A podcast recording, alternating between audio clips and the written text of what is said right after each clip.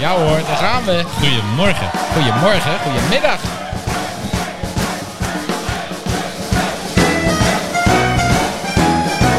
Van tot ja, ja, ja.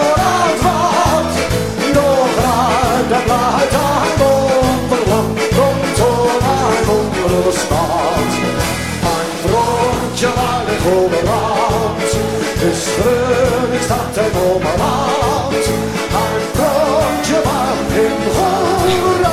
is. Ja, dat is, toch eigenlijk, dat is toch eigenlijk het beste begin van een, van, een, van een podcast waarbij we gewoon een Fries en een Drent te gast hebben. Precies, even het Groningse volkslied. Gewoon eventjes erin rammen. Huppa. Goedemiddag, daar zijn we weer live vanuit Café de Kater. De Mannetjes podcast. De Mannetjes podcast. Stef, jongen, hoe is het met je? Ja, eh, ik ben eh, lekker rustig aan natuurlijk. Ik heb hard gewerkt dit jaar. Ik doe niet zoveel meer. Je hebt al drie uitzendingen achter elkaar, zes weken lang. Dat jij begint met, ja, ik heb zo, ik heb zo hard gewerkt. Ja, ik doe helemaal niks meer. Ik doe niks. Ik heb weer dingen het afstoten, maar ik ben ben Oh, nog oh, met een oh, leuk oh. ding bezig. Dat is het eh, MXT-event in januari. Music meets tech. Tijdens Eurosonic. 250 eh, investeerders en start-ups. Allemaal naar Groningen halen vanuit heel Europa. 250? Ja, 250. Vind ik niet heel ambitieus. Eh, e- eerste editie, hè? Gewoon eh, klein beginnen. rustig aan klein beginnen. Oké, Ja. nou mooi. Je krijgt de groeten van je moeder. Oh, Ja. nou fijn. Hoe is het met haar? Ja, goed. Fijn. ik belde er van de week al een paar keer, maar ze zei steeds nee, ik, ik ben druk. Dus dat is Ja, dat was ook jou. zo. Was ook zo. Hoe is het met de drol? Ja, eh, dat is wel interessant dat je dat vraagt. Ehm, mijn jongste was, onze jongste was, was vorige week jarig.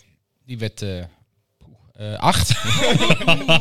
Ehm, en, hoe- en Stef en Tjarda waren, waren op verjaarsvisite. En eh, ik had tegen Tjarda gezegd, nou neem nou iets mee. Het is echt een jongetje, dus neem een jongetjesding mee. En toen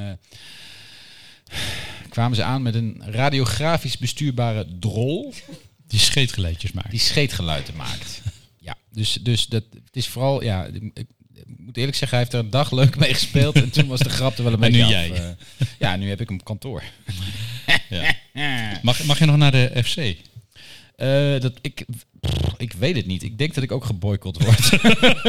Gaan we het straks over hebben. Ik heb trouwens wel, dat moet je, het is, was deze week waren de, de illustere eh, en, en bekende promotiedagen voor het bedrijfsleven in zag het, ja. Noord-Nederland. Ja, het is altijd leuk in de Martini Plaza. Heb je zo'n grote hal met allemaal waar, de middenstand, zoals Jort Kelder het zou zeggen, zijn eh, spulletjes tentoonstelt. En dat is altijd wel leuk. En vanuit de commerciële club hebben wij dan ieder jaar lunchen wij met het, eh, het college van de burgemeester en wethouders eh, van, van, van onze mooie stad. En eh, dat waren er, eh, ja, dat was een hele dure lunch. Want ze, ze kwamen met z'n negenen, want ze zijn met veel. Hè. Dat is een eh, heel, groot, eh, heel groot gezelschap. Maar het was wel gezellig. Ja? En de, de eerste vraag die de burgemeester vroeg, stelde was van... Heb je nog wat kattenkwaad uitgehaald de laatste tijd, Joost? Dat heb ik dus niet. Te Eh, weinig inderdaad. Te weinig blijkbaar. Ja. Te weinig. Dus daar moet misschien wat aan gebeuren. Ehm, ik denk dat het goed is als luisteraars gewoon suggesties indienen. Bij jou, via de mail. Prima. ik heb, ik allemaal geen zin in dat geouwe hoer. Dus, dus, eh, maar goed, jij hebt toch niks te doen, zei je net. Dus eh, dat, eh, dat komt Ja, dat helemaal lijkt me goed. lachen. Ja, Weet je de stad weer op zijn kop zetten, zoals ooit. met de broccoli of zo. Ik, wil, ik wil iets met broccoli. Nou, nou, het was gezellig. Ik ga naar huis. Oké, nou goed. Doei. Eh, wie nog niet naar huis gaan, zijn onze gasten van vanavond. Ja, Yildo Schuidenburg. Wie? Yildo, Oh, dat is Fries. is dat Friesk? Ja. Ja. Oh. Welkom Yildo. Dankjewel. Ik las op je Twitter-account dat er staat Public Affairs voor Noord-Nederland. Ja. Nou, dat lijkt me een ingewikkelde baan. Maar daar gaan we het zo meteen nog wel even over hebben. Yildau, geboren Friesin. Toch? Nou, wel buiten Friesland. Maar laat het de Friese niet horen. Maar eh, nee, dus ik heb twee jaar buiten Friesland gewoond. Sorry, hebben we hier een nieuwtje? Want ik ben er echt heilig van overtuigd dat binnen het SNN iedereen denkt dat zij gewoon een volbloed, puur ras-echte Fries is. En dat Ja. dat een van de redenen is waarom ze... Want binnen SNN wordt alles namelijk eerlijk Oh ja, je moet naar Fries of Gronings of Drents zijn. Hè? Ja, ja, ja. Anders, dan, verhouding, anders ja. dan werkt het niet. Maar je, je, je bent toch wel geboren in Friesland? Nee, in Warnsveld. Waar ligt dat dan? Bij Zutphen. Ja, bij Oh. Zutphen. Nou, dat is wel een goed gebied ook op zich. Is redelijk in de buurt. Zeker, maar ik ben Hebben ze daar een opgegroeid in ziekenhuis? Friesland. Eh, mm, ja, ik ben niet in het ziekenhuis geboren. Oh. Oké. Nou ja, dat kan ook hè, tegenwoordig. Nou, Maar wel, wel, wel echt hardcore Fries, hè? Ja. Ja. ja, maar ik heb ook in Groningen gewoond.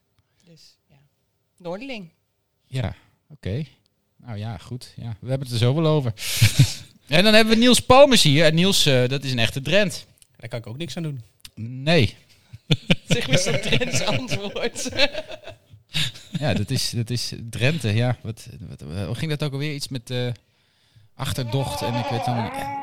Ja, dat is de tune van Drenthe. Oh ja, dat is de Drentse tune. Dat is ja. de tune van Drenthe. Niels, vertel eens even, wat doe je allemaal? Je bent onder andere eh, uiteraard een zeer bekend eh, Emmenaar vanwege de, jouw, jouw betrokkenheid bij eh, eh, de, de Business, hoe heet het, de Young, De Young Business de Award. Young Business Awards. Die heb jij bedacht. Dat is best wel groot geworden.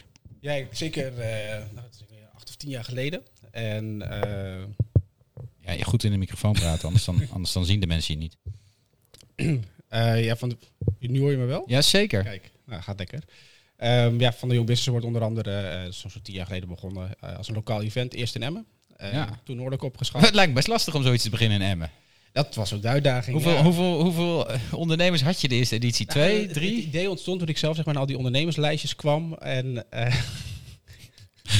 Joost la- een laten, we, laten we zeg maar, wat van die ondernemers zeg maar, uit dat netwerk van juist van buiten Emmen er naartoe halen om wat, wat, wat, wat innovatief gedrag, eh, andere manier van denken. Dat is juist wel goed voor de regio. En voor Emmen, ja. En voor Emmen zeker. En dat is lokaal begonnen. En het is nu een eh, landelijk televisieprogramma op RTL Z en, eh, en Videoland. Dus het is wel groot geworden. Op Videoland ook. Ja, dat vind ik zelf leuker dan RTL Z. Maar Ja, ik kijk zelf ja, geen tv, maar wel via de apps. En ik vind Videoland altijd leuker dan... Oké, en, en je wordt dan ook gestreamd door Stef? Eh, nee, Dat niet eens. Jeetje, Ah, dat Stef, wel jongen, regel dat een keer. Regel nemen dat het oldschool op. Het Nou, ik gaat zou- op televisie. Dat zou, is ik wat zou je... het ook niet doen trouwens. wat je moeder valt, dan val je minder op tussen al die pornokanalen die hij verder heeft natuurlijk. Dat is eh, Wishful thinking, Joost. Wishful thinking. voor jou, ja, niet voor mij. Ah. nee, maar hij doet, hij doet het op tv, wat, waar, waar je moeder nog naar kijkt af en toe. Dat, Ja, dat- klopt, ja. Een oude vierkante kastje, zeg maar. Krijg ik de groeten niet of zo? Nee, Oh, gek hè? ja, valt nee, het was, eh, het was druk. Zijn geweest. Maar goed, eh Yildo. Ehm, public affairs voor Noord-Nederland, wat houdt dat in? Wat, wat doe je zoal? Moet, moet je dan in Den Haag zijn of, heel- of in het noorden? Ja, wij zijn, wij zijn permanent vertegenwoordigd in eh, Den Haag en in Brussel. Dus dat zijn eh, ja, de beslissers over beleid eh, die Noord-Nederland raakt. Dus eh, alles wat nodig is om de opgave van Noord-Nederland te realiseren en eh, waarvoor iets nodig is vanuit Den Haag of Brussel, eh, daar zijn wij mee bezig. En in opdracht van de drie noordelijke provincies en de, en de vier grote steden in het noorden. Oké, gaat dat goed? Nou, ik moet heel eerlijk zeggen, nou, want het is typisch noordelijk om dan weer te zeggen, nou, ja, oké. Kom minder. Nee, ik vind dat, wat, dat we het best wel goed doen. Eh, als je kijkt naar het regeerakkoord, is er geen enkele andere regio die gewoon 3 miljard heeft geclaimd. Dat hebben we gewoon eh, met elkaar eh, gedaan. Daar hebben heel veel mensen aan meegeholpen, ook het bedrijfsleven. Ehm, en ook de verdeling rondom de Europese fondsen hebben we heel succesvol gedaan. Ehm, dus ja, eigenlijk in de optelsom eh, denk ik dat het goed gaat. Maar goed, de, de, de regio verdient nog steeds wel beter. Hè? Als je kijkt naar Remkes, wat hij zei toen hij dat stikstofrapport presenteerde van... Mensen denken nog en handelen nog steeds vanuit randstadperspectief, zowel vanuit de media, landelijk, als zoals vanuit de politiek. En dus wij moeten misschien wel twee of drie keer zo hard met elkaar inzet plegen eh, om, eh, ja, om onze eh, ja, wensen vervuld eh, te zien. En wat is dan public affairs? Hè? Vroeger dacht je lobby en je, ja, je hebt een eh, Rolodex en je gaat met mensen koffie drinken. Ja, dat is inmiddels veel breder eh, geworden. Dat gaat om events, dat gaat om een huisstijl, dat gaat om eh, campagnes voor de social media, de social media kanalen. Sterk Noord-Nederland, voor wie ons wil volgen op Twitter en Instagram. Maak even reclame. Doe dat, superleuk. maar ook, eh, ook transparantie hè, via onze website. Alles wat Noord-Nederland op inzet is gewoon inzichtelijk vanuit onze regio als een van de weinigen. Waar, waar zetten we op in als regio? Want dat zijn Groningen, Drenthe, Friesland samen, hè? Ja. Ja, nou wordt het interessant. Ja, Nee, waar zetten, we, waar zetten we op in? Er zijn een aantal dossiers, hè, maar dat loopt van cultuur ehm, naar mobiliteit, eh, landbouw. Het zijn echt best wel veel dossiers. Eh, in Den Haag iets meer dan in Brussel. Eh, en dat zit, ja, dat zit met name, nu zijn we heel hard bezig op infrastructuur. Hè. Je hebt het Deltaplan Noordelijk Nederland, stond ook in het regeerakkoord.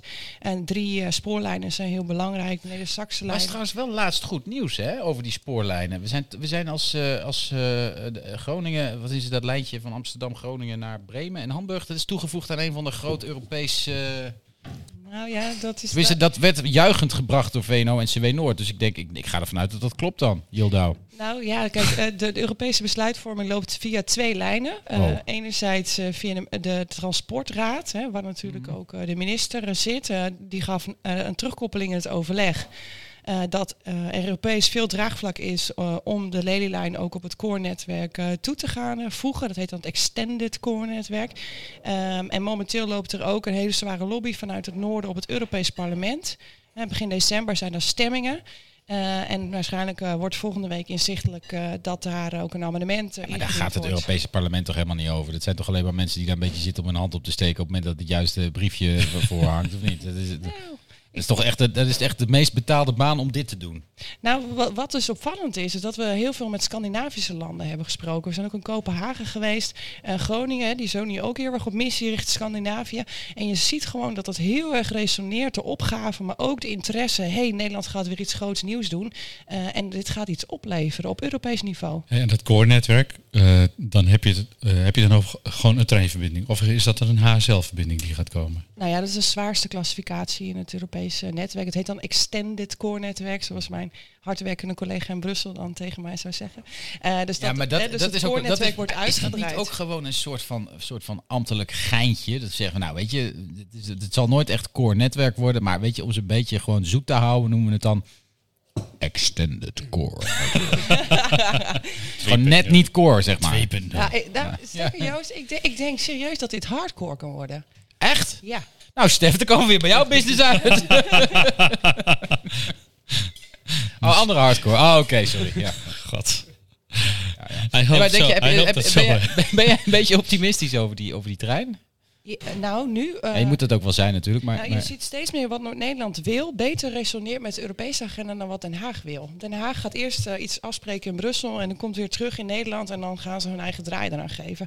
Als je rechtstreeks met Brussel schakelt, wat wij op waterstof doen, de ambities op circulaire economie, maar ook deze eigenlijk ja, mobiliteitsvisie die wij eigenlijk richting Den Haag met elkaar geduwd hebben. In Europe Europees verband wordt dat gewoon heel goed omarmd. En er is natuurlijk een nieuwe dynamiek door de situ- situatie in Oekraïne. Hè. De- Hoe komen we sneller richting Oost-Nederland? Dus wij beïnvloeden niet alleen richting Scandinavië, maar ook richting Polen en dat soort landen. Van hé, hey, er is een bypass. Oost-Europa bedoel je? ja, Oost-Europa. Ja. Wat zei ik? Oost-Nederland? Oost-Nederland. ik denk Ja. al, die wilde naar een Nee. Oldenzaal, maar... eh, Nee, maar richting Oost-Nederland zit het helemaal vol. hè, Het spoornetwerk richting Berlijn. Ja. En wij, wij, wij, wij gaan gewoon de bypass leveren. Bovendien zou je dan ook watersport kunnen transporteren. Hè, dus het is, het waterstof. Ja, waterstof. Ja, je zei watersport. Nee, Sorry. Dat is wat anders. Nee, dat gaan we niet Het is vrijdagmiddag, we mensen. Het is Friesland. Dat vrijdagmiddag. houden we in Friesland. Ja, ik zag een kaartje waarin inderdaad heel veel watersport eh, in Friesland plaats kan gaan vinden binnenkort. Dat heeft, dat als de zeespiegel vijf meter stijgt, dan, eh, Dan, dan, is dan verliezen we wat luisteraars, ben ik bang. weg. Maar dat duurt 2000 jaar. Maar, eh, eh, Maar dan komt Concreet. een groot gedeelte onder water te staan, toch? Of- Ja, ja, dat is de bedoeling, ja. maar concreet, we Ja, krijgen ik heb dus een meteen, eh, ik een snelle trein. brochures voor de diesels We aangevraagd. krijgen dus een snelle treinverbinding vanuit Amsterdam naar Pijzen West. Ja, ik zag een kaartje voorbij komen op Twitter. nou, we gaan niet over de tracé gelukkig. Ehm, nee, maar ja, dus uiteindelijk eh, willen we natuurlijk heel snel richting Scandinavië eh, kunnen. Dat is de link. Ja. Cool. Nou, Ja, goed. Ik wil helemaal niet naar Scandinavië. Weet je hoe duur het bier daar is? Maar goed. Ehm, en Niels, het is wel vervelend willen dat we hier komen. hè? als je in Emmen woont, dat, dat je dan niet aan het Extended Core Network ligt. Ehm, Überhaupt niet aan het openbaar vervoer. Dat, eh, Nou, ho, ho. Ik ben even Emmen Rijnen vergeten. tramverbinding tussen Emmen en Zwolle, wat gewoon een uur duurt om met het openbaar vervoer dat traject af te leggen. Dat is toch Ja. belachelijk in deze tijd? Ja, maar je hebt het Neder-Saxe lijn en Emmen Rijnen gaat ook mee in die beïnvloeding in Brussel. Want die vergat ik te noemen en die is ook heel ja, belangrijk. maar dat hadden we natuurlijk kunnen weten. Want als er iets is waar Groningen van gaat profiteren, dan moet er ook iets gelobbyd worden waar Zeker. Friesland van profiteert. En natuurlijk En ook Leeuwarden. iets voor Drenthe. Ja hoor. Ja. Hoppa, daar zijn we weer. Zeker. En, ehm, Eerlijk zullen we alles eh, delen. maar even een gewetensvraag. Hoe vaak ga je met de trein, Jilda? oh. Nou, ik woon zelf nu bijna tegen de Afsluitdijk eh, aan. Dus dat, Daar rijden geen treinen. Nee, daar rijden geen treinen. Wel bussen? Ja, soms. Oké. Net als in Emmen. Ja. Rijden bussen? Naar Groningen. Naar Groningen. ja, zie, zie je wel. Die Niels die kun je er wel bij hebben. Die snapt het Ik ga wel. meestal met de auto, maar eh 300, 305, ja, die rijdt volgens mij nog steeds. Echt? Ja, maar dat is zo'n blauwe, hè? Ja, het duurt ook Ja, een die uur om vanuit Emmen naar Groningen te komen. Ja, maar dat doe ik ook met de auto. Doe ik er ook wel gauw een uurtje over. Drie kwartier. Ja? Heb, heb je ook eh, tamme wolven in de tuin? Dat is helemaal hip, hè? Ja, tamme wolven, ja. Ja. Het mooi, de, tamme, heb je dat meegekregen? Op de Veluwe is dus een wolf en die is, die is tam. Ik heb het niet meegekregen. Ja, dat is fantastisch. Dus er, er zijn nu een ehm, discussie oplaaien over de- wolven in Drenthe Ja. en dat het een Er zijn nu is. natuurorganisaties die zijn boos op Nationaal Park de Hoge Veluwe of zo, weet ik veel. Nee, zo'n zo, zo, zo, zo'n natuurclub. Omdat die wolf tam geworden zou zijn. Omdat hij te veel met mensen in aanraking is gekomen. Dus het beest dat neemt gewoon snoepjes aan. En eh, dat- dat- dat- ja, zeg maar heel wat anders dan wij hebben gehoord via, via Roodkapje. Ik heb ze nog niet gezien in Drenthe. Nee, geen wolven Nee, gezien in? Drenthe. Ze schijnen er wel te In zijn. Drenthe zijn ook eh, wolven, ja. Maar nog niet heel tam, geloof ik. Nou ja, nee, ja, ik Nee, weet niet. Ik, jij woont daar. Ja, ik heb ze niet gezien. Je hebt ze niet gezien. We hebben wel vossen. Oh, Jij woont ook in Drenthe natuurlijk, hè? Zeker. Ja, ja, goed. Ja, inderdaad. Ik ben zwaar in de minderheid. Vrij, wrijf het er maar even in, eh, joh, weet je. Doe maar, doe maar. Goed, we hadden het net Joost over, eh, we hadden het net over eh, wolven Mhm. en sprookjes. Het lijkt mij een mooi moment voor het gedicht van Henri. Dat is een goed idee. Een mooi bruggetje, hè? Ja, fantastisch gedaan, Joost. Dat dacht ik. Ik heb hier Vandaag een gedicht van Willem Wilmink. Of liever een liedje. Een slaapliedje. Dit is de verkeerde. Begin maar opnieuw. Hoezo? Het, het was niet van Willem Wilmink. Dit is, dit is een gedicht, toch? En we zitten in de verkeerde bank. Hier, deze is het. Toch maar weer een gedicht van Driek van Wissem. zie. Ze kon zo jong geen zijde spinnen, bij het spinnenwiel, dat stak haar zeer. Daardoor, gelijk voorzegd wel eer, ge- geraakte zij gans buiten zinnen. Tot zij geschikt werd in der minne, pas toen keerde haar zinnen weer. Toen drong een edele jonge heer door het struweel tot bij haar binnen. Haar ouders, vast in slaap gesust, hoorden wellicht haar sponden kraken. Ze kwamen kijken na het ontwaken en spraken tot hem, verontrust... Wanneer u haar tot leven kust, moet u daarbij geen leven maken. Ik ben benieuwd waar hij kust. Nou, ja. God, het is wel, het is wel Nou, jouw uitzending dit, hè? Eh, cultureel eh, eh, verantwoord allemaal. Goed. Maar, eh, nee, maar ehm, wat, dus we doen goede dingen vanuit het noorden. Qua, qua lobbyen en vertegenwoordiging. Maar wat kan er beter? Jeetje. En lang bleef het stil. Ehm, nou, ik, de- ik denk dat eh, vanuit eh, eh, pu- public affairs is echt een vak geworden. Hè. Vroeger ja, was het een beetje ongrijpbaar. Ik denk dat de uitdaging ligt in ook het transparant maken. Hoe je met nou ja, verschillende activiteiten bij kan dragen van die realiseren van doelen. En nou ja, daar kun je steeds meer mee. Hè. Ook digitaal, qua data. Hè. Hoe, hoe ziet je netwerk eruit? Hoe is het ontsloten? Met welke regelmaat heb je contact? Ja, dat vind ik nou ja, als professional heel interessant om te kijken wat we daarmee kunnen doen. Eh, ja, eh, eh, lobbyisten kosten geld. Eh, maar ja, ze, ze werken wel mee aan hele grote zaken die je binnenhaalt. Eh, nou, en dan is het denk ik ook wel als je vergelijkt met andere regio's in Nederland, hè, zoals Brabant, daar heeft elke eh, gemiddelde stad een lobbyist in Den Haag rondlopen, twee lobbyisten namens de provincie, één namens Brainport. Hè, dus wij moeten zeg maar met twee lobbyisten in Den Haag namens drie provincies op tegen zeven vanuit Brabant. En dat zijn wel, dat zijn wel de verhoudingen. Nou, dan hoeft dat echt niet gelijk getrokken te zijn. Maar ja, ik, ik zou het wel willen zien als een soort voorinvestering voor resultaten die we ook echt wel samen behalen. Dus eigenlijk zeg je, we moeten meer lobbyisten hebben naar Den Haag. Nou, ik denk dat het belangrijk is om daar goed zichtbaar te zijn. Eh, en dat kan met lobbyisten, dat kan ook met events. Ehm, dat kan op verschillende manieren, maar je moet je wel van je laten horen. En dat doen we natuurlijk nooit alleen als lobbyisten. Het heeft ook te maken, eh, ben je als bedrijfsleven goed zichtbaar vanuit het noorden eh, in Den Haag? Ben je goed zichtbaar vanuit de bestuurders? Ben je goed zichtbaar vanuit de, de ambtenaren? Je doet het echt met elkaar. En, en je moet allemaal hetzelfde verhaal vertellen. Ehm, Is en dat een uitdaging in Noord-Nederland? Dat er drie verschillende verhalen zijn? Dankjewel Niels, deze vraag die wilde ik echt stellen, ja. ja. Het voelt toch soms een beetje als... Sorry, zeven, zeven verschillende ja. verhalen zijn er. Ja, Groningen, Friesland, Drenthe en de vier grote steden. Ja, nou, dat is, dat is een uitdaging. Hè, want Ja. het is, wij focussen ons dan ook vooral op onszelf. Hè, wat, Ja, ik zou ik ook doen. Oké. Ja, hè, want daar kun je ook heel lang mee bezig zijn. En dat is ook belangrijk. Maar uiteindelijk gaat het natuurlijk om, om het verhaal wat resoneert in Den Haag en in Brussel. En wat ik net zei, on- onze inhoudelijke agenda past heel goed eh, bij de Europese doelstellingen. En ja, ik zie wel kansen in om meer met Scandinavische landen te gaan doen. En dat dan ook Den Haag in één keer gaat kijken. Oh, er is ook nog een wereld boven ons. Want die eindigt niet bij Groningen. Nou, eh, en ik denk dat dat wel een kans is. En Zeker krijg je, als die krijg, je, spoorlijn er komt natuurlijk. krijg je veel medewerking eh, en actieve informatie vanuit het noorden? Of moet je dat echt eruit trekken? Nee, nou, dat, dat, dat, dat worden wij echt wel op gevoed. Eh, en dat is ook heel goed. En het is ook een soort keten eh, die tot stand komt. En we hebben ook wel de ambitie om volgend jaar ook meer met het bedrijfsleven en de kennisinstellingen te doen. Je hebt ook de Universiteit van het Noorden. Dus ik denk het verbinden van al datgene wat er is en dan gezamenlijk richting Den Haag en Brussel, dat dat elkaar alleen maar kan versterken. Mooi. En ehm, lukt het ook om dat verhaal in Den Haag kwijt te raken? De Tweede Kamer heeft natuurlijk ook eh, een bijzondere dynamiek op dit moment. Eh, ja, die, hè, die holt een beetje van crisis naar crisis. Ehm, en aan de andere kant komen de provinciale verkiezingen natuurlijk straks aan in maart. Hè. Dus dat, dat zorgt er wel voor dat er meer, eh, nou misschien wel wat ruimte ontstaat binnen de coalitie. Eh, maar ook wat meer aandacht voor nou, wat er in de regio belangrijk is. En het is dan aan ons om te adviseren van hoe maken we daar zo goed mogelijk gebruik van. Ja, het is wel een dingetje op dit moment. Hè? Dus de Randstad versus het platteland. Dus het is een hele... Eigenlijk, dat surrt eigenlijk al wel tien of meerdere jaren, zeg maar. Dat, dat, dat, dat, het, ze noemden dat wel de randstedelijke gekte tegen de nuchtere plattelandse geluiden, zeg maar. Maar, maar dat, dat komt nu echt bovendrijven. Het- Komt dat goed? Is, is die tegenstelling zo erg of valt het wel mee? Hoe wordt het daar ervaren?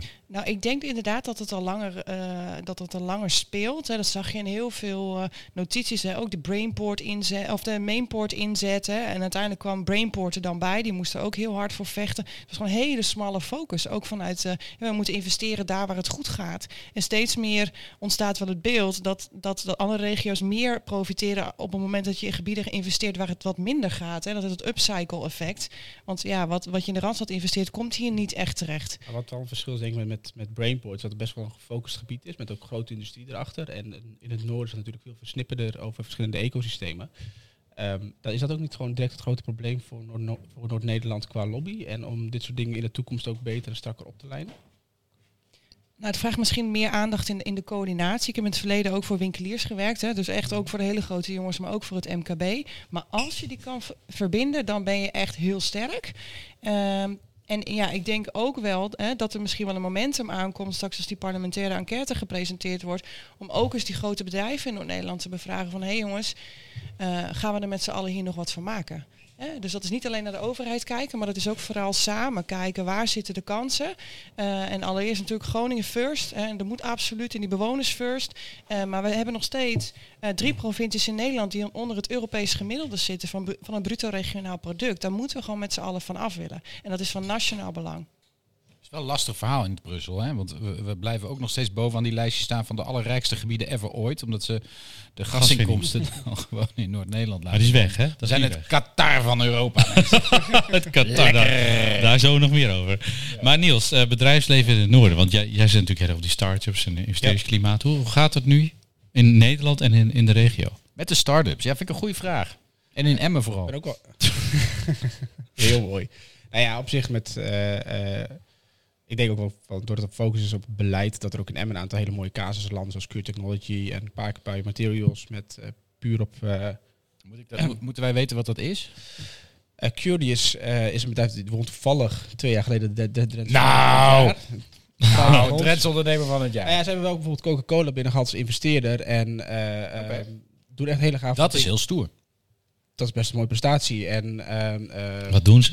ehm, Cure die maakt een, eh gewoon nou ben ik heel veel kwijt wat Cure Technology ook weer doet. Maakt niet uit, ze zijn belangrijk. Coca-Cola, name dropping. Coca-Cola en Emmen mensen onthouden dat. Waarschijnlijk een recycled fles of zo. ja, ik- Sokken van, van gerecyclede flessen. Het Paak die maakt van, eh, heeft een nieuwe vorm van, van, van plastic vanuit de PA. En Ja, dat, oké. ehm, Precies. eh, dus het is een vervangend, vergelijkbaar materiaal als plastic. ehm, alleen, eh ja, Toch een beetje de groene chemie, eh, Stef. Huh? Nou ja, dat, dat is wat ik bedoel te zeggen, is dat zeg maar, het aanbrengen van focus, dat ook zeg maar, in gebieden waarvan, nou ja, waar geen universiteit is, waar geen eh, kennisvalorisatie plaatsvindt, zeg maar, eh, dat je ook door, door focus aan te brengen eh, dit soort dingen kunt creëren. Dus ik denk wel daadwerkelijk dat het een keuze is. En als het dan gaat over start-ups, scale-ups, de discussie natuurlijk waar ze ontstaan, is natuurlijk altijd, of in principe meer een deel ontstaat aan universiteiten. waar trouwens Groningen het heel slecht in doet, statistisch gezien. Om een hele leuke erin te gooien. Dus- Precies. Als je dan kijkt wat is de afgelopen tien jaar gebeurd, eh, dan denk ik dat, eh, dat, de, dat Noord-Nederland een mooie scene heeft en dat er in Groningen mooie dingen gebeuren. Eh, maar als dan valorisatie gaat vanuit, eh, vanuit de rug, denk ik dat dat zeer matig is. Ja, maar dat is al jaren zo natuurlijk. Ja, maar dat is toch telenkrommend Ja, dat, dat je de ook. Nobelprijs een soort bolwerkje. Maar het, is, hè? het is gewoon heel... Maar waar denk je dat het het komt? beschamend dat je Nobelprijswinnaar aflevert en dat er verder geen valorisatie plaatsvindt. Ja. Wat, maar waar, waar, waar denk je dat het door komt? Ik denk dat het bij de rugte doorkomt dat het een relatief oud instituut is, eh, waarbij eh, valorisatie geen focus of minder focus heeft. Als je kijkt naar jongere universiteiten, technische universiteiten hebben sowieso een voordeel dat, dat Ja. valorisatie eenvoudiger is. Ja. Zie je dat, dat universiteiten die statistisch gezien wat jonger zijn en wat meer focus op de maatschappij hebben, dat daar meer valorisatie plaatsvindt. Nou, dat vind ik, dat vind ik wel een goede analyse. Het, het, het, met de rug naar de maatschappij staan vind ik misschien niet helemaal aan de hand. Maar het is wel zo dat als jij eh, een- bestuurder aan de rug vraagt... waar zijn jullie voor? Dan zeggen ze, wij zijn voor het opleiden van wetenschappelijk personeel. Dat, is, dat beschouwen ze hun core business. Het, het, Ja. vers- het, het doen groeien van Dat- de dat academische wereld. Dat is wat ik bedoelde te zeggen met de rug. Het is gewoon een hele oude, of een Ja. relatief oude Is dat, maar heeft dat met le- leeftijd te maken of is dat gewoon cultuur? Cultuur in die organisatie. Nou, ik denk dat, eh, de, eh, dat het ook te maken heeft met hoe is een instituut opgericht, zeg maar. En als je al Ja, maar dat is 420 Ja, maar jaar dat- dat- geleden. Maar de cultuur wel. De hè. cultuur Dus is daardoor het, het hoogst haalbare, 405. het Het hoogst haalbare is daar wetenschapper worden. ja, wetenschapper worden. Ja. Ja. En eigenlijk zou eh, een belangrijker onderdeel binnen de universiteiten moeten zijn eh, zorgen dat die wetenschap ja, eh, haar rendement vindt in de maatschappij. ja, dat is wel waar. Ja. Dus de vraag is van, goh, eh, hoe gaat het eh, qua, qua start-ups en scale-ups in, eh, in Noord-Nederland? Ehm, ik denk dat er hele mooie bedrijven in het noorden ontstaan. En ik denk door focus aan te brengen, politiek gezien ook, en, en qua lobby in combinatie met industrie, dat daar eh, meer rendement uitgehaald kan worden. Eh, de tech scene zit natuurlijk wel een hele interessante fase. Ehm, eh, nou goed, je, tien jaar geleden, er is veel gebeurd in de afgelopen periode. En als het gaat nu, de afgelopen, nou, laten we zeggen, twee, drie, vier jaar, was er ook heel veel geld aanwezig in, in de markt. En er zijn nu wel wat, wat, wat wijzigingen, zeg maar, waardoor zeg maar, zeker bij de Series B's en Series C's, dat veel ja, dit moet je even uitleggen hoor. en eh, een bedrijf, een start-up, eh, die, die leeft eigenlijk vaak van investeringsronde naar investeringsronde. Je hebt trouwens ook bedrijven bij dat niet zo is, zoals bijvoorbeeld een Cordify uit Groningen, Ja, die heel ja, organisch, heel stabiel goed. groeit. ja. Een heel mooi bedrijf, eh, heel erg de focus ook op, nou, op organisch. Maar inderdaad, van investeringsronde naar investeringsronde. Ja, en Serie A is de eerste ronde waarbij je, Ja. waar je aandelen weggeeft in ruil voor, voor ja, Cash, geld van money. investeerders. En ehm, vaak zie je dat, dat, dat goede ideeën worden sowieso wel gefinancierd. En tech-ideeën, waar Groningen trouwens op bekend staat, eh, eh, worden ook nog steeds goed gefinancierd. Maar eh, proposities met meer een hardware component, of waar extreem veel geld in gaat en vooral dan naar de tweede of derde Dat die ontwikkelingskosten zo hoog zijn, zijn mensen Ja. daar huiveriger voor, neem ik aan. Nou ja, je hebt het risicoprofiel is hoger. Tech heeft veel sneller rendement, dus je hebt veel sneller omzet, markttractie. En als jij bezig bent met, met bijvoorbeeld een medtech propositie, dan kan je go-to-market, dus het moment van dat een, een idee ontstaat, tot het moment dat je betalende klanten hebt, kan zo 8 tot 10 jaar duren. Ja, ook 15. En dat is best een dingetje. Of nooit. Ja, ehm, eh, Dus eh, vaak wordt een eerste gedeelte eh, gefinancierd mede door, door subsidies en Ja. door andere regelingen. En daarom is de focus qua ecosysteem heel belangrijk. En daarmee kun je dus dit soort bedrijven naar je toe trekken als regio.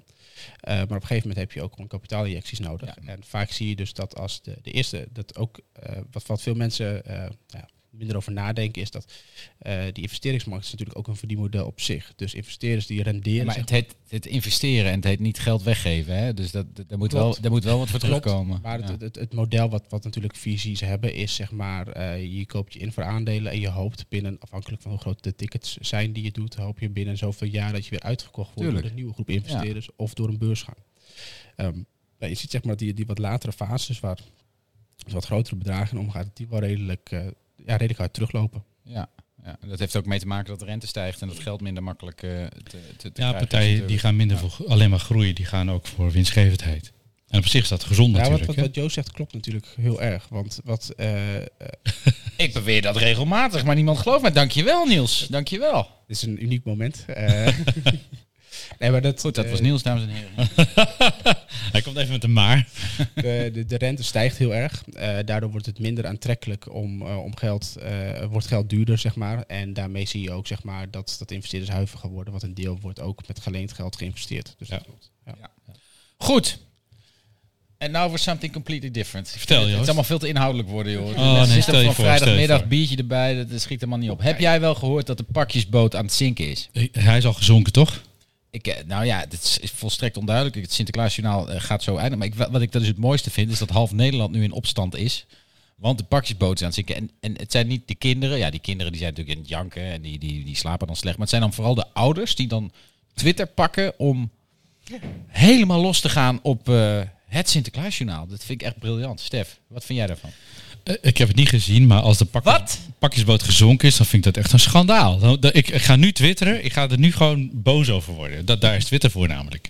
Niels, jouw kind is vier maanden. Ik denk niet dat jij helemaal in het Sinterklaasjournaal zit. Of, of is dat gewoon Nee, een hobby van je? niet. Ik, ik, ik zit in de fase zeg maar, dat ik niet slaap en mijn kind helpt, zeg maar. Ja. Eh, en dat vooral, zeg maar, dat doet hij dan s'nachts, eh rond drie, Vier vier maanden uur. nu, toch? Ja, vier en een half. Ja, joh, Ik heb dus drie uur slaap gehad vannacht.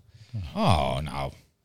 Nou, dan ziet hij er nog best aardig uit, Gilda, of niet? Absoluut. Jawel, kom minder. Kom minder. Kom, komkommertjes op je ogen overdag. Dat helpt enorm, schijnt. Koffie. Koffie. De hele dag. Ja, loop je op koffie? ja, ja. Ah, arme jongen, arme jongen.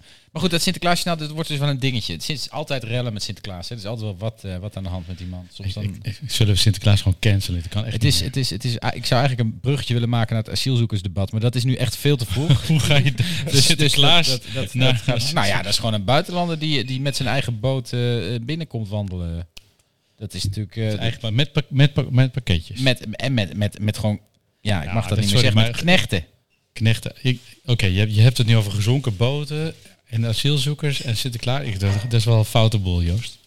Ja, maar het, als je het nou even analyseert, dan is het toch wat er aan de hand is. Er is dit is gewoon Lampedusa. Jezus. Goed. Er moet, iemand, moet, er, moet nu een, er moet nu een organisatie opstaan, die moet die, die moet die arme Pieten gaan redden, die allemaal uit die, van die boot aan het zinken zijn. Dan krijg je hele debatten over of die mensen wel van boord mogen straks. Dit wordt echt een ramp, Sinterklaas, dit jaar. Nou goed. Eh, eh, eh, FC En dat- Groningen, daar hadden we het over. Laten we het daar FC. Groningen, ja. Heb je dat meegekregen? FC Groningen, wat er gebeurd is? Hou je van voetbal trouwens, Hildo? Eh, ja, Ja? ja. Doe je het zelf ook? Nee. Vrouwenvoetbal, geloof ik. Nee, dat in mijn, toen ik jonger was, was dat dan nog niet natuurlijk. Ja, maar jij bent nog echt prima van de spelende leeftijd, dus daar kun je echt nog wel oppakken. Ja, dat zou kunnen. Maar ik, ja, ik kijk het. Ik volg het Nederlands elftal volgen vind ik heel leuk, ook om naartoe te gaan. ja? Natuurlijk een tijd niet, eh, maar de landelijke competitie volg ik niet. Oké, oké. Nou, dit, ja, oké, snap. En Niels, jij dan? Ja, nee, Emmen, FC Emmen, gast. Nee, heel eerlijk. Degradatiekandidaat numero uno dit seizoen. Ik zit elke weekend op de bank voor de Formule 1. De trainingen, de kwalificatie, Ja, de dat is lullig, want dat is maar één keer in de twee weken over het algemeen. Maar, maar voetbal is niet jouw soms ding. heb je het ook drie achter elkaar. Dat is Maar niet mijn ding, zeg je dan. Ik heb Nee. jaren gevoetbald, maar nee, ik volg het Nee, niet meer. Maar FC Groningen schijnt niet heel goed te gaan, maar, maar op meerdere vlakken niet helemaal goed te gaan. Ik moest zo lachen om FC Groningen. Er, was, er is een, eh, er is een, een of andere voetballer. Ik, heb- die woont- die wo- Abraham heet hij, komt uit. Zweden. Ja, hij is... Die woont in die eh Tasman-toren. over Abraham gesproken, heb je dat meegekregen? Hij is dood, hè? Is Ab- eh, vader, Vader Abraham. Abraham. Ja, dat- oké. Maar dat is dus niet dezelfde. Nee, is de andere. Verwarring Die was oud en dood van de Smurfen. Maar Ja. dit is Abraham, de jonge god, de voetballer uit Zweden. En die woonde in de Abel Tasman-toren. En die had een grote, gevaarlijke hond. Ja. En, En er was een, was een medebewoner en die had een minder Chihuahua. grote, minder gevaarlijke hond. De, de lopende rat genaamd Chihuahua. En hondjes. toen, ja, toen, zei die, toen zei die grote hond hap. Ja. En toen was de Chihuahua dood. Wat Ja. natuurlijk buitengewoon vervelend is. En heel treurig en zo sneu en zielig en zo. Maar wat er toen gebeurde, dat is nog wat allermooiste. Ja, toen hebben ze die eigenaresse gezegd van... nou, als je je mond verder houdt, dan heb je hier wat geld. En dat deed ze niet. Eh, FC Groningen deed dat, hè? oh, heeft FC Groningen dat gezegd? Nou ja, iemand heeft tegen haar gezegd, hier heb je geld. Maar ik dacht dat FC Groningen is daarbij. Ja, ik dacht dat hij of zijn vriendin had hij gedaan, zelf. Maar, Maar, maar in ieder geval... heeft geld geboden om Zwijggeld. En toen zei ze, dat doe ik niet. En uiteindelijk heeft eh, de Rono bedacht om te zeggen van... nou, daar gaan we een stukje over schrijven. Daar gaan we een stukje over schrijven. Stefan Bleker, held. Ja. Die is dit, eh, die is dit eh, te weten gekomen. Die heeft daarover gepubliceerd. En een vrij neutraal verhaal. Hè. Ja, het is feitelijk Ja, beschreven. De reactie van FC Groningen daarop was... Boycott. Boycott, wij praten niet meer met Stefan. Nee, met de hele Rono niet. Gewoon, we praten niet meer met die club. Mag, niet meer. mag niet meer. Nee. Nou, dat was natuurlijk meteen eh, in de pers. Dat, is niet slim, hè? De, de, de rest van de pers denkt, persboycotten? Dat, dat is raar. Daar gaan we ook wat van vinden. Dus ineens was het geen lokaal nieuws meer, maar was het landelijk nieuws. Zeker. En eh, toen kwam de trainer nog met een leuke verklaring. Ja, de trainer Frank Wormoed, hij praat een beetje zo. Dat is wel grappig, hij is Duits. En hij zei, ja, dat is en ook in Iran komen de vrouwen in opstand tegen dit soort de misstanden. boeren ook, En dat de doen boeren wij ook. En ook de boeren opstand. ook, die komen ook in opstand. Dus dat doen wij nu ook. We vinden dit soort misstanden niet meer kunnen. Vrij hilarisch, maar goed, we hebben natuurlijk eh, een, een echte grunnige die daar, die daar gewoon wat van kan gaan vinden. Ehm, hij heet eh Gezienis en we gaan hem nu bellen. Kijken of hij opneemt. Ik hoop het, ik heb met hem afgesproken, dus ik ga ervan uit. Mooi, jong. Ja, daar is hij al. Gezienis. Jongen, hoe is het met jou? Ja. Ja, ja, ja, wel goud, hè, wel goud. Wacht, ik loop, ik loop niet naast ik ervan. Ik, eh, ik, ik ben er weer. Wat ben je aan het aansteken Hallo. dan?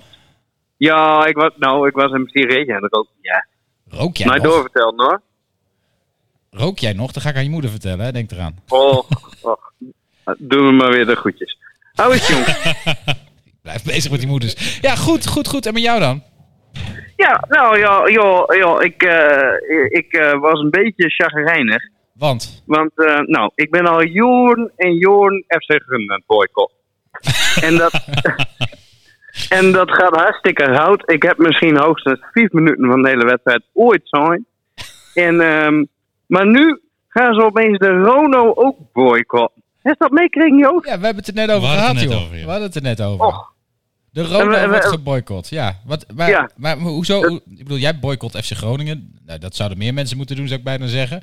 Maar, Ja, maar wat, ja. wat, wat, wat, wa- wa- waarom, waarom raakt je dit zo gezien is? nou, ik, ik- die mensen bij de Rono, hè, die, die huren mij wel eens in, als, een- ook, ook als typetje. Een typetje. Eh, maar dan, eh, dan speel ik Martijs. Eh, dat is een jonkje met dat Oh, petje. ben jij dat? En dat is gewoon... Ja, dat speel ik ook. Heb je geen leuker typetje bedenken? Nou ja, ik vind dit, ik vind dit zelf ook een leuke typetje, maar dan mag ik daar niet down. Oh, nee, Dat ja. Er zit, een copy, er zit een beetje, eh, copyright op, hè, zo. vriend. Er zit een copyright op. Ja, ja dit is, dit, eh, ik besta alleen maar bij jullie en dat, daar heb ik heel veel, eh, ja, ben ik heel blij mee. Exclusief. Alleen- Jongen, Ga even door over de Rono anders. Ja, de Rono. Ja, dat is gewoon een heel lief omroepje. Arjen Lubach die zei dat al, ooit al heel mooi. Het is de enige omroep van heel Nederland met een alcoholprobleem. en ik herken me daar zo gauw in. Ja, ik voel me daar thuis. Daar kist ook niet boos op worden. Weet je, eh, elke nonne die daar werkt, aan het eind van de dag willen we gewoon een, een, een, een potje pils drinken en tot rust komen. Die mensen die doen gewoon hun werk. En dan, ja, dan is FC Groningen helemaal aan mas een beetje boos. Om, omdat ze dan een klein artikeltje hebben geschreven. Dat is gewoon hun werk. Maar... Ja. Ja, maar, maar ja, nee, maar ik bedoel, Maar wij zijn toch ook niet de hele tijd aan het zeuren op FC Groningen dat zij hun werk niet doen. ik bedoel, er wordt ook niet gevoetbald. Oh wel. Ja, en dat, dat, een daar schrijft me daar af en toe een klein stukje over. Maar, maar, maar zo radicaal. Dat, het, het, het is gewoon heel polariserend. Dat is wat ik. Polariserend. Dat is het laatste Ja, waar zeker. deze al gepolariseerde tijden behoefte aan hebben, wij zeggen. Ja, dat, dat, daar hebben we helemaal geen zin in, toch? We willen toch wat dichter bij kanten komen. Daarom praat ik ook om de week met jullie. Dat ik weer wat een beetje leer van de elite in, van Groningen. ja, Ja, dat is Ah, elitair. gezien, Ons, bereik begint er gewoon groter te worden dan de Rono. Dus dat Ja, ik snap ja, je wel. Wij, nou, we zijn bijna ja, ja, oh, ja zijn, jullie, zijn jullie er bijna, ja? Ah, ik, Ja, wil wel, ik, wil wel, ik wil wel beweren dat we meer luisteraars hebben dan dat er gemiddeld publiek zit bij FC Groningen, jongens. Dus dat, eh, Oh, dat, dat, dat denk ik ook wel. Maar Ja, dat, dat en- is toch ook niet om aan te gluren. Maar ik dat snap zegt meer over FC. Groningen dan, eh, dan over ons, ben ik bang. Bovendien, eh, de Rono noemt zich de, de, de, de omroep Noord, maar, maar wij hebben echt Drenthe en Friese erbij. Dus als je het hebt over Ja. Noord, dus Dat is wel woord. Dat is wel woord. Multicultureel, Jullie, inclusief. jullie representen in Goudgunners dat hele noorden gewoon even met z'n tweetjes zo Ik bedoel de Kater. juist. Ja, Ja. dus dat dacht ik, dat dacht ik, dat dacht ik. Ik heb wel eens de indruk dat de barman een beetje boos naar ons kijkt. Volgens mij moeten we een beetje oppassen met negatief Oh. commentaar over, eh, over FC Groningen hier. Zie je, Oh, komt een oh, vingertje is, dat, op, is, dat een echte, is dat er een van de Z-site, ja? Nou, zo ziet dat hij er wel een beetje uit, hè? ja. Zo ziet hij er wel een beetje uit. Oh, dan moest me heel ziek, jong. Voordat je het weet, zetten ze je op een trekhaak Ja, neer. precies. Of krijg je Ja. geen... Zet of- eens je op. Ja, dat is. Voordat je weet, doen ze dat. Ja, ja, of ze trekken je achter een trekker aan over de maanstoppels. Dat kan Hoe, ook. hoe, Ja. weet je, hoe weet je dat eh, gezien is? ja man. Ik, ik, ik heb wel eens discussies met die Z-siders. hè. Dan zeg ik tegen, tegen ze, leg dat nou eens uit. Wat is er nou leuk om naar 22 zweterige man te kijken voor 90 minuten achter elkaar? En dan, voordat je het weet, worden ze boos. En dan, eh, en, eh, ja, dan zeg ik alleen maar dat ik het een beetje homoerotisch vind allemaal. Nou, daar vinden ze dan, daar vinden ze dan, ja, dat vinden ze dan niet leuk. En dan, je vinden het ze weet, heb je moeilijk. ruzie. Vind je moeilijk? Ja. Eh, de- eh, over Ik begin die Drenthe, boycott van RTV Noord steeds beter te begrijpen. eigenlijk. maar over Drenthe, Friesland en Groningen gesproken. We hebben ook nog nieuws. Blijf even hangen. Oh, ik blijf even hangen, Stef, ja. Rekend nieuws met de mannetjes. Een groep laagvliegende helikopters van Defensie zorgde vanochtend voor onrust op een Fluitenbergse boerderij in Drenthe. We belden met de boer. Die helikopters vlogen lager dan de toppen van de bomen in de omgeving. Vijftien drachtige koeien en één stier raakten in paniek. Ze braken uit en vernielden daarbij een aantal palen. Tot mijn frustratie lukte het niet om telefonisch een klacht in te dienen bij Defensie. Ze reageerden helemaal nergens op. We belden met de woordvoerder van Defensie, de heer Schildjes.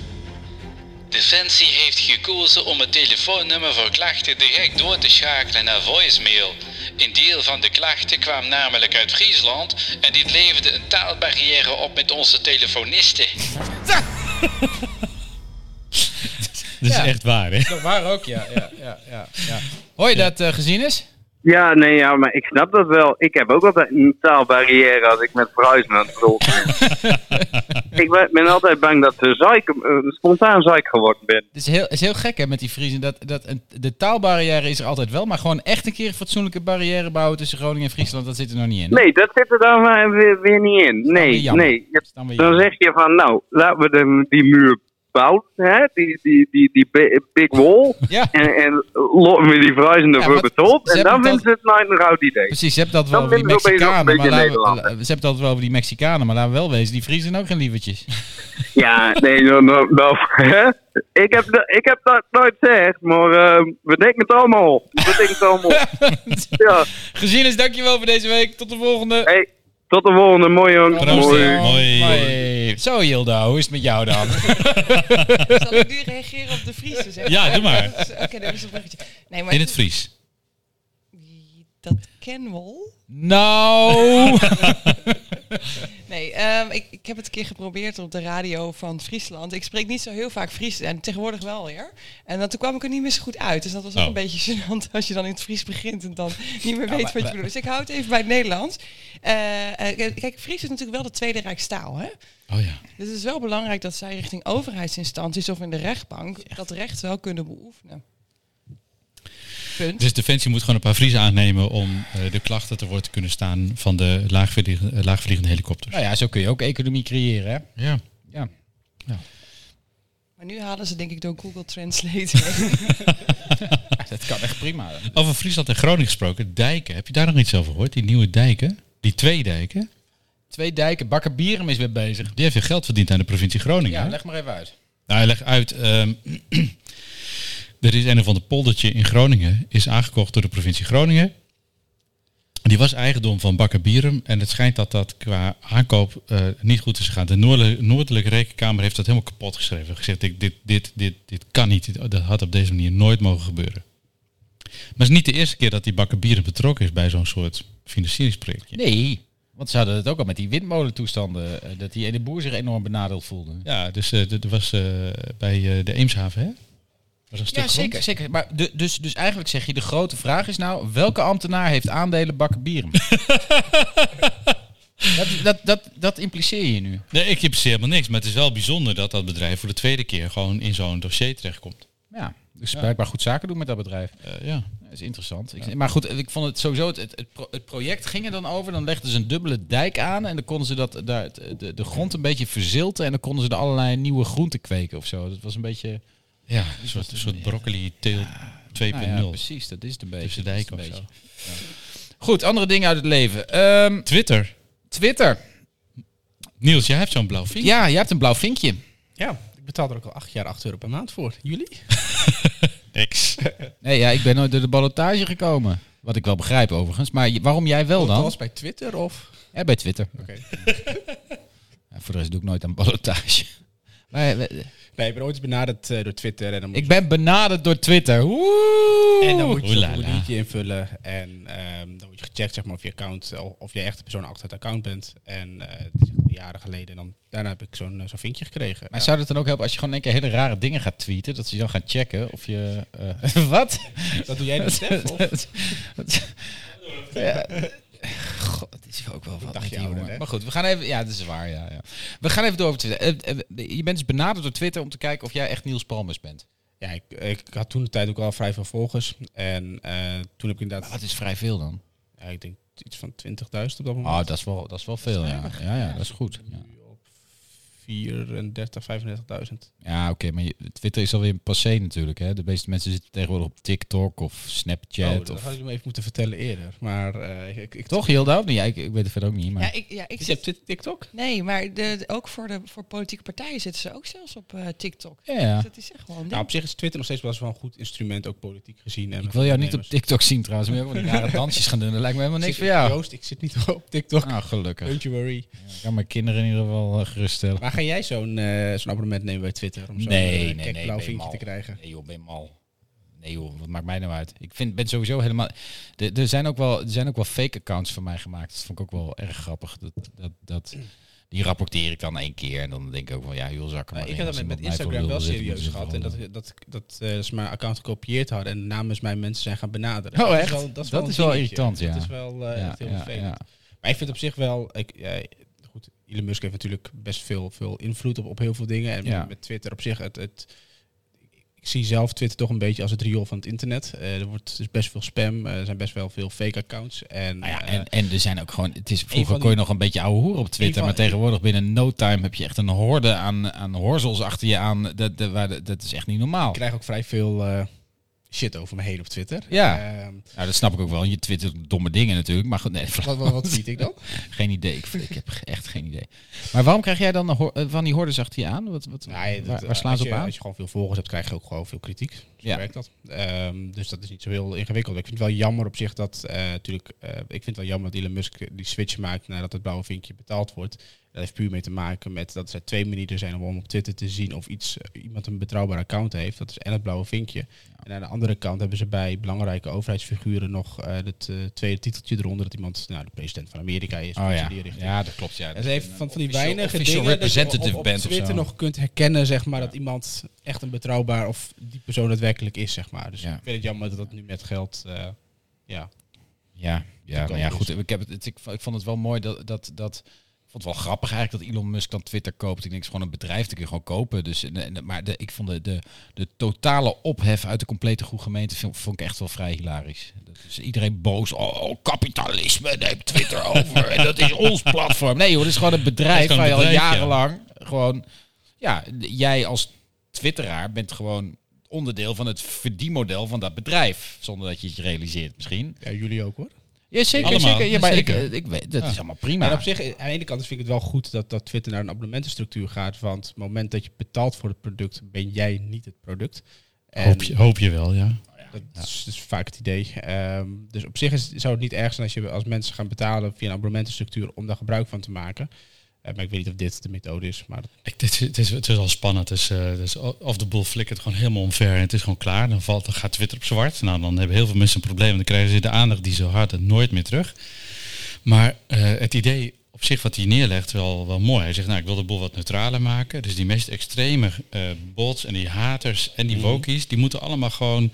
ja, ze mogen wel een accountje hebben, maar ze zijn niet meer verified. Uh, je- dan moet je 8 euro betalen. En ja, de meesten gaan dat niet doen natuurlijk.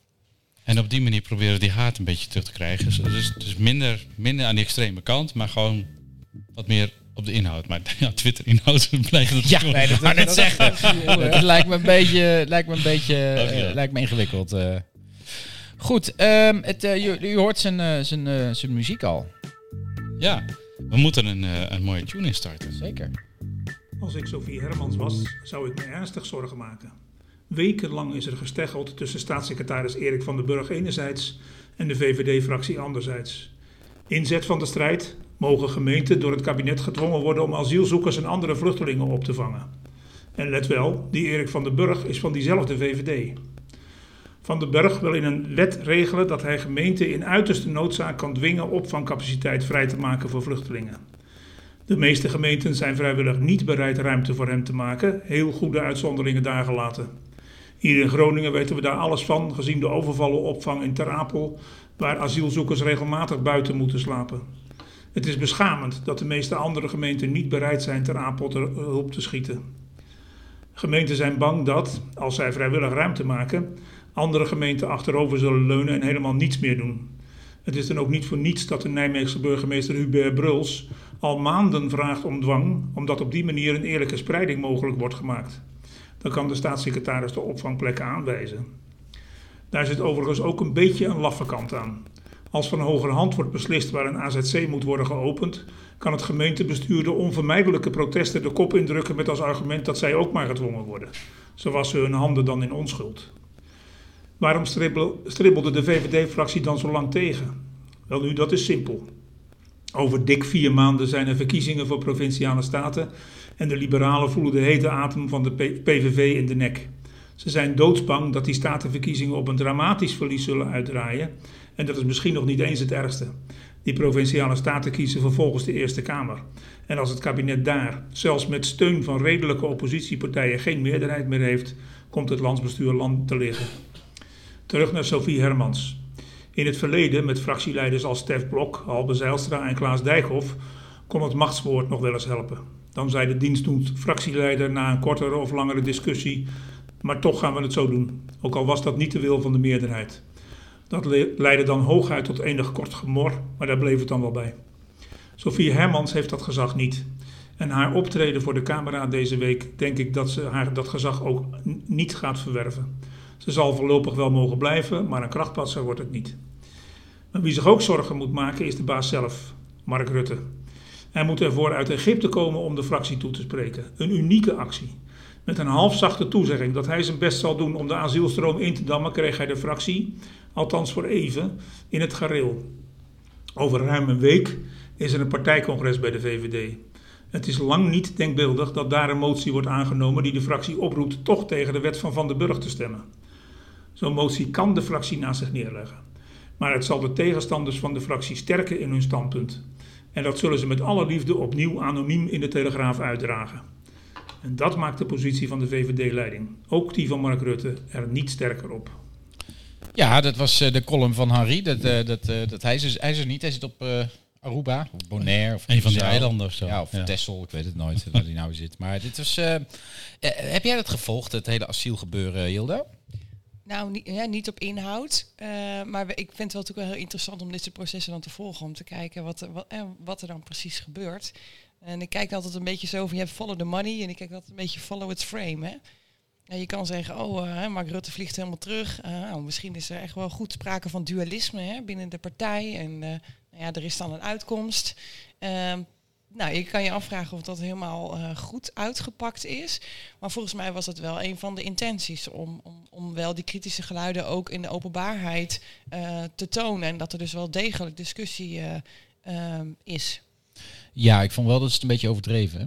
Door hem te laten invliegen vanuit notabene klimaat. Nou goed, de, kli de klimaattop. Maar ik moet We even hem terug, jongens. We moeten even de- Hij is nog weer teruggegaan naar Ja. Egypte? Of? nou ja. Misschien zat Dolf Jansen bij met het vliegtuig. maar eh, eh, Nee, het was een, ik vond het een beetje een circus. Maar ik weet, ik, ik weet wel vanuit de fractie dat, dat, dat men is daar wel echt een beetje gepikeerd. Is die dwang is niet heel liberaal. Nee, ik denk ook niet. Het is wel gewoon een soort van gele kaart dit. En de hè? behoefte om de, de, de, de immigratie in te perken is wel degelijk aanwezig. Ja, dus zal, daar zal het kabinet ook mee aan de slag eh, eh, moeten, denk ik. Eh, en, en ja, wat, wat Henri zegt over, over de positie van Hermans en, en ook de positie van Rutte. Ja, dus je staat er natuurlijk niet best op als het zo gaat. Hè? Nee, ze, ze, ze hebben weinig daadkracht en weinig leiderschap. Nou, precies. Maar gelukkig hebben we D66 nog. Hè? Weet je, dat is altijd goed ter afleiding. Want dan heb je natuurlijk Vera Bergkamp, die is nu Kamervoorzitter. En het, het, het, het hoorden we. Het hele MT is weg, hè? binnen. Het hele MT van de organisatie van de Tweede Kamer heeft nu besloten op te stappen. Dat Ja. is wel. Ja. Dat, is op, dat is ook wel een groot gebaar natuurlijk. Want die gaan dan gewoon even onder wachtgeldregelingen en krijgen dan weer een ander baantje binnen het. Maar goed, het is toch leuk dat er wat reuring is, eh eh, zullen we maar zeggen. Want eh, ja, dat vind ik ook wel zoiets. Dat, de- mevrouw Ariep moest echt kapot of zo. Ja, mijn gevoel is dat Ariep werd gevraagd om de boel te moderniseren, te reorganiseren. Dat heeft ze gedaan. Misschien heeft ze dat met harde hand gedaan, misschien niet. Dat, dat, dat moet uit het onderzoek gaan blijken. Maar een aantal mensen heeft dat aangegeven op van ja, dat is toch een onveilige werksfeer eh, geweest. Ja, misschien is Ariep ook wel gewoon echt een enorme trut. Natuurlijk. Dat, kan Dat natuurlijk kan, ook. maar dat, dat moet Maar we weten na vandaag wel dat ze niet zo erg is als Vera Bergkamp. want onder haar bewind is het voltallige MT van de Tweede Kamer niet opgestapt in ieder geval. Ik vind dat een mooie conclusie. eh, ja, nou. Toch? Nee, onder Ariep niet opgestapt, maar Precies. onder werk Ja. wel, ja. Ja. ja de, de chaos is natuurlijk compleet op dit moment. Nou ja, daar wel, ja. Maar goed, in de, dan kun je ook wel afvragen hoe belangrijk is het nou en hoeveel last hebben we ervan als land. Maar het is gewoon, het is gewoon gênant. dat Nee, het niet, maar het probleem is dat het allemaal afleidt van de werkelijke problemen die we hebben. Hè? Ik zie Jeldo knikken. Ja, dat klopt. Kijk, je hebt de crisis tot crisis eh, benadering. Maar er zijn zoveel dingen die, die, die, die heel belangrijk eh, zijn. Hè. Het kabinet komt nu echt los, ook op de verduurzaming. Er komen 40 brieven naar de Tweede Kamer alleen al over energie tot en met de zomer. En er gaat echt wat gebeuren. En voordat je het weet, laat je het af, afleiden door dit soort ja, dingen. En, en kijk je niet meer naar wat Nou, voor de lange termijn belangrijk Nee, is. dat denk ik niet. Hè. Het kabinet en de Tweede Kamer zijn natuurlijk eigenlijk twee losstaande entiteiten. En ik geloof niet dat, dat het feit dat nu de, de, de, de leiding van de, de Tweede Kamer apparaat is opgestapt, dat dat enige invloed heeft op, op de, de snelheid waarop het kabinet brieven kan produceren. Nee, je, Dat wil, denk ik niet. je wil alleen Het dat, leidt af in de media, ja, maar goed. Ja. Dat, ja, maar je dat- wilt dat, de Tweede Kamer gefocust is op het controleren van het kabinet. En dat zijn ze niet, want ze zijn totaal in chaos. En Ja, maar dat is toch alleen maar goed voor de slagkracht van het kabinet. Ja, het kabinet kan doen. Laten wat, nee, maar dat hebben we eerder geschreven. we lekker besluiten nemen. De oppositiepartijen rammen. die we hebben, dat is, dat, is een, dat, is een, dat is een gouden gift voor de, voor de partij. Want het gaat niet over de inhoud. Het, eh, het, het, het- het kabinet kan verprutsen wat ze willen. Want het gaat toch niet om de inhoud. Het gaat om de beeldvorming. Niels, moet jij een keer de politiek in? Ja, Niels. Lijkt me echt wat voor jou. Welke partij zou je doen? Ja, vertel eens. Bij een verkeerd antwoord betalen we je bier niet. Eh, ik weet niet of ik de politiek in moet. Ehm, maar goed, ja, ik heb wel een VVD-achtergrond. Dus dat... ehm, Dat maar- is, we, we be- beschouwden je als een verstandige jongen, dus dat, dat klopt. Kijk, maar, ehm, eh, maar, Maar, maar- ik zit nog steeds met de vraag in mijn hoofd van wie is nou Sophie Hermans. Maar ik weet niet of dat de juiste vraag is op. dat is de dochter van Luke. Ik denk dat dat ook gewoon het antwoord is. dat is ook maar goed. Ik, ik, ik, ik, ik, ik Ja, regel maar als je gaat zeg maar, over die, die chaos die er, die er speelt zeg maar, met eh, de Kamervoorzitter en het eh, orgaan wat erachter zit. Ehm, het is wel beschamend voor de politiek aan zich, en vooral voor de landelijke politiek. Het gaat heel veel over dingen die niet relevant zijn. Over eh, ja, dingen die er omheen gebeuren, die gewoon goed georganiseerd horen te zijn. Waarvan je ook mag verwachten als burger dat de overheid dat goed organiseert en dat eh, de volksvertegenwoordigers dat goed organiseren. Dus het feit hoe dat nu gaat, dat doet best wel pijn. En, eh, Ja, kijk, dat, ja, dat, dat, dat, dat Kamerlidmaatschap was ooit natuurlijk een hele notabele, fantastische functie. Maar inmiddels denk je van, nou, ju, ju, ju. ja, liever niet, denk je. dan. nee, doe maar niet. Gewoon, weigeren, dat soort Nee, dingen. jij wilde toch ooit de Je hebt ook geweigerd. ja, maar wat er ook zit, ook vanuit het noorden, dat je denkt van, ah, oké, ja, nou.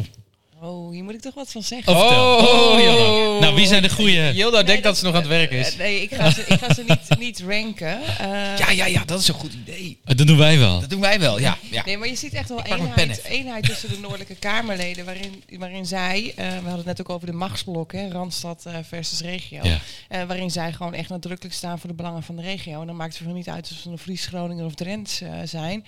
Ze staan ervoor. Ehm, en je ziet ook, hè, ook in de parlementaire enquête Groningen, ehm, hè, dat, eh, dat Anne Kuik en, eh en, en eh, Stineke van der Graaf gewoon even zo'n hele zware enquête Twee toppers. er even naast gaan doen. Zeker. En dat hebben ze volgens mij ook fantastisch, eh, fantastisch eh, gedaan.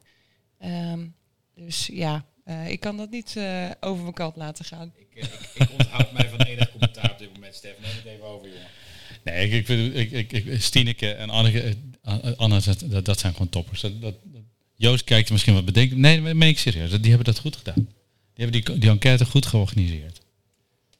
Ja, je zit nu in- ik zei toch dat ik mijn commentaar ging onthouden. Dus ik ga er ook gewoon niks over zeggen. Nee, dit, dit doen wij ook niet. Nee, ja. Gooi gewoon je microfoon dicht, gewoon klaar. Nou, prima. Ja, eh, ik vind het allemaal goed. Het is vrijdagmiddag, laten we het gezellig houden. Weet je. Nee, maar ik, ik, ik snap heel goed dat je dat, dat, je dat zegt, eh Hilda. Vanuit je positie. Maar ik vind wel wat van eh, het, de, de kwaliteit van de, van de Kamerleden in, in, in zijn algemeenheid. En van sommigen. Eh, nou ja, ik vind het algemene niveau in de Tweede Kamer nou niet dat ik denk van god, daar wil ik bij horen. Eh, Ja, het stom is ook, de mensen die wel van niveau zijn, krijgen ook helemaal geen aandacht meer. Nee, het want die- want om die die- stom opheffen en het ja, gezeik. en, daar, en daar vind ik dus dat de media een kwalijke rol spelen. Ja. Want die, die, die zouden Is de media daar nog wel de controlerende macht of juist te verstoren? Nee, ja, de, media die gaat mee in, da- in, in die, die, die kolommen die moeten gevuld worden. Dat is natuurlijk al jaren zo. Eh, de, dus, dus wat die doen is die, die pakken de grootste schreeuw lelijk en die krijgt de aandacht. En dat, dat, dat zie je gewoon iedere dag gebeuren. En dat is niet goed voor, voor ons democratisch bestel. Dat is niet goed voor de kwaliteit van ons openbaar bestuur. En het erge is, je het ziet het ook gewoon doorcijpelen op lokaal niveau.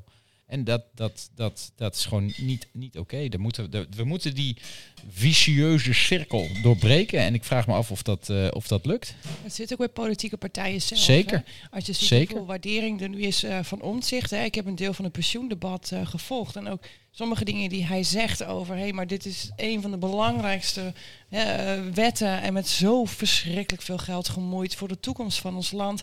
die moeten we gewoon artikelswijs behandelen.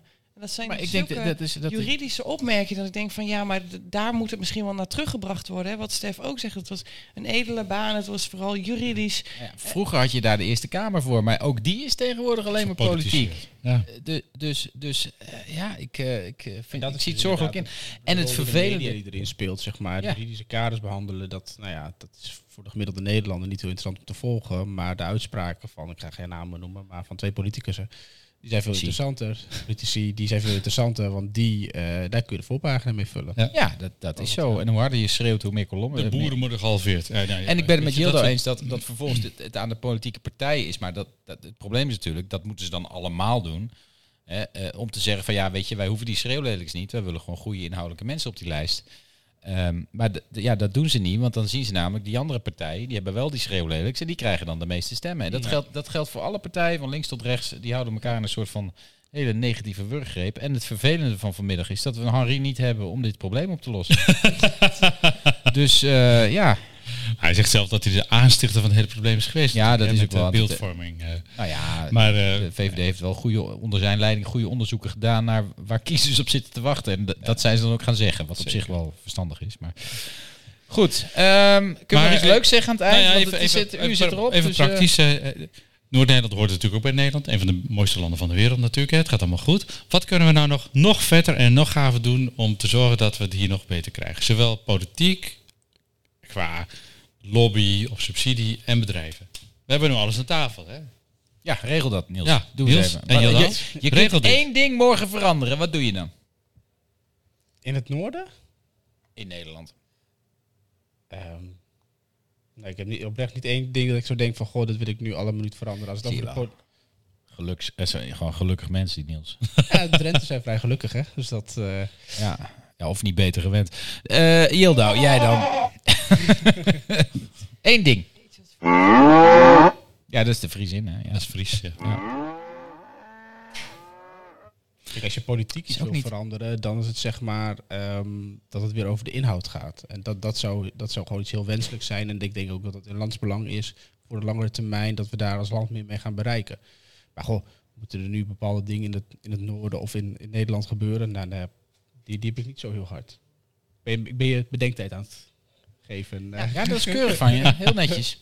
Dank u. Nou, nou, ik vind eigenlijk, we hadden het net over de, de mainport benadering in het verleden door het kabinet. Hè, daar is Brainport bijgekomen. Misschien toch een soort mainport status voor Groningen. En misschien wel op digitalisering of op energie of gewoon... Gewoon, we zetten ook de stip eh, richting eh, de- naar boven in Oké, dus we gaan zeggen tegen Remkes, jij bent nog verantwoordelijk voor een nationaal programma. Wij willen gewoon een mainportstatus op een paar onderwerpen hebben. En dat geld gaat niet meer naar die gemeente toe, die ze al hebben ingekaapt en zo, maar het gaat alleen maar naar economie, economie, economie. En niet naar buurthuizen, dorpspleinen en eh, Walletjes van uh, geveltjes. Ja. En, eh, ik weet het niet. Oké. Nou, jij dan? Wat zou jij dan veranderen? Weet ik veel. Ehm, Ja, hallo. Het is heel makkelijk hoor. Het is is echt een hele makkelijke vraag. makkelijk. Wat ik zou veranderen, Ja, hef die provincies op, maak er gewoon één landsdeel van. dat... Ja, vind ik zo, ja, hef die provincies op, ben ik sowieso voor. Eh, ja, nee, is goed. Maar we- we- we- het is gewoon Want helemaal- het is, een, het is een bestuurlijke entiteit. Het heeft niks met cultuur te maken. Dus de, de Drenties, de, de Friese, de Groningers kunnen allemaal hun cultuur houden. Maar maak gewoon één entiteit die gewoon pragmatisch is, voor de economie gaat, voor, voor de welvaart. Ja, daar ben ik het wel mee eens. Vind ik een, goed, vind ik een goede suggestie. En jij Wat dan? dacht je van de inkomstenbelasting gewoon 10% verlagen? Dat vind ik nou echt, dat is... daar het hebben we, daar- nee, overal. Heel Nederland gewoon inkomstenbelasting 10% meteen, verlagen. sowieso. Dat vraagt namelijk een enorme reset en het herdenken over hoe wil ik mijn overheid inrichten. Omdat er gewoon veel minder geld binnenkomt. Daar wordt het land echt beter van. Let op. Zie? Ja, Ja, zelfs het publiek is het ermee eens. nou, jongens, dat was echt de beste. Ik vind het echt. dus, ja, dankjewel. Dankjewel. Ja, dankjewel. Ik zie alleen Yildau een beetje bedenkelijk kijken, want die denkt van shit, daar wordt mijn baan wat betaald. Maar goed, verder zie ik, zie ik alleen. Nee hoor, het is flauw. Ze is het helemaal mee eens. Goed. Eh, daarmee eh, is het wel voorbij, eh, Stef. Ik het ook wel prima geweest. Ik vind het mooi geweest. Het viel best mee met die Friese niet rent. Het- ik, ik kon ze verstaan. Ik ook. Wat zei Het je? scheelde heel goed. Pardon? Kunnen we nog even de koe een keer doen? Tuurlijk. De koe wil je koor. Ja, dat, dat, Voel je toch een voelt zich helemaal thuis. thuis. hè. Ja, je ziet het gewoon. En doen we een paar schapen bij. En de je, dat kan gewoon door elkaar. We moeten een paar wolven opnemen inderdaad. Wolven, Voor de volgende uitzending. Goed idee. Hartstikke goed. Goed. Eh, bedankt Yildau.